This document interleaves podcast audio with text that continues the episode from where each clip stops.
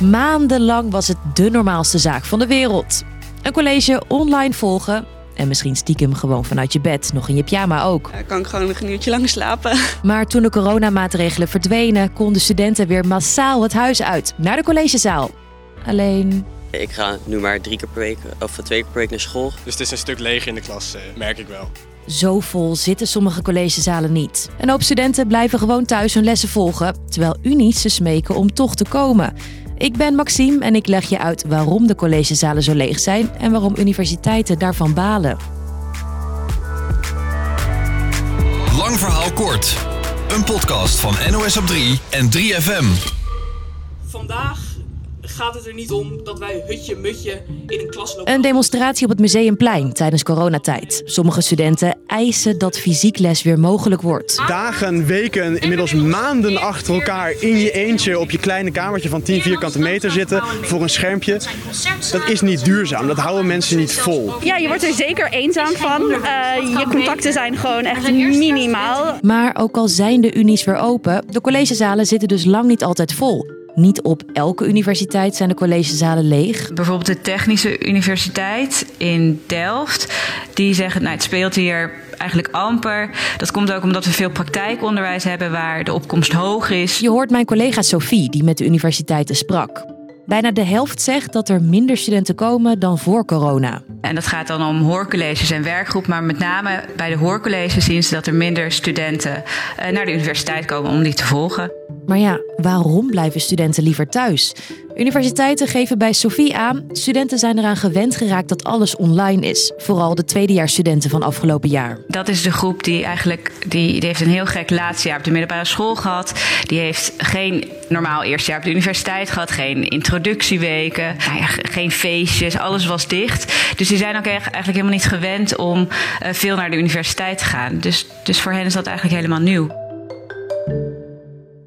Maar alleen online les volgen, wat zijn daar de voor- en nadelen van?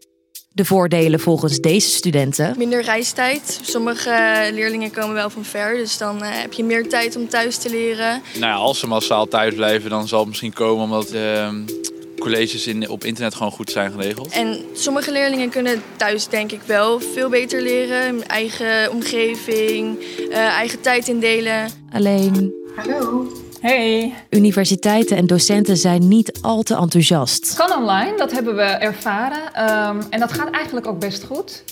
Maar ehm, ja, andere, sommige delen vallen best wel weg. Zoals eh, de non-verbale communicatie. Je hebt maar een klein schermpje. Ik zie de studenten ook vrij klein in beeld. Online is het toch lastiger om met elkaar te communiceren. Nou, en dat is dan weer iets waar docenten mee worstelen. Je hoort Sophie weer. Het gaat ook heel erg om de discussie die er plaatsvindt tussen studenten, maar ook eh, een gesprek wat je aangaat met een, met een eh, professor of met, een met een docent. Dus het is eigenlijk veel meer dat studeren omvat veel meer dan alleen maar luisteren naar colleges.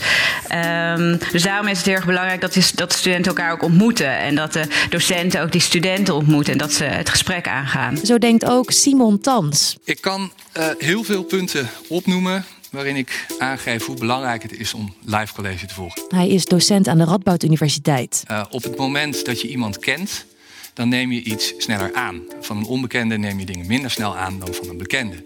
En uiteraard op het moment dat ik dat ene figuurtje op de laptop ben, dan ben ik niet bekend.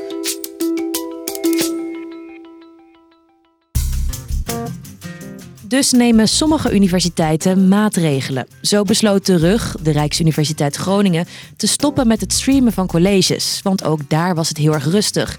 Bij een college voor duizend studenten bijvoorbeeld zouden er maar twintig zijn gekomen. Ook andere universiteiten nemen die stap. De Universiteit Utrecht zegt, nou ja, docenten zijn, kunnen wel ervoor kiezen om iets alleen maar fysiek aan te bieden, zodat studenten wel moeten komen, anders misten ze het. En unies experimenteren met andere vormen van onderwijs. Ze willen vooral het onderwijs op de universiteit aantrekkelijker maken, zodat het ook aantrekkelijker wordt voor studenten om daadwerkelijk naar de universiteit te komen. Toch willen de meeste studies niet helemaal af van het online onderwijs. Die universiteiten zeggen ook wel, online onderwijs blijft gewoon onderdeel van het curriculum, dus we, we gaan dat zeker niet afschaffen. Of, of, uh, dus het blijft zeker wel bestaan, maar ze zien wel in dat, het, dat die aanwezigheid op campus ontzettend belangrijk is.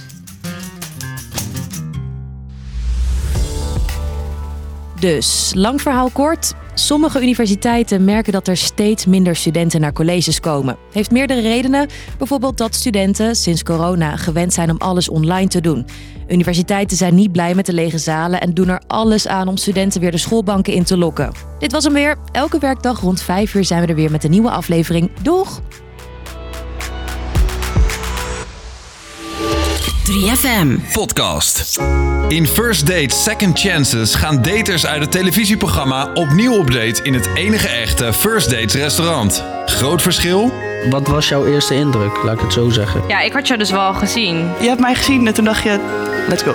Hun date is een kijker die als een blok voor hen viel bij het zien van de aflevering. Want zo tegenover elkaar zitten, ja, dat vind ik, vind ik moeilijk nog aan het begin. Jij luistert mee op hun eerste date. Zal de liefde nu wel opbloeien? Hé, hey, en wat is voor jou de liefde? De podcast First Dates Second Chances luister je nu via de 3FM-app of jouw favoriete podcastplatform.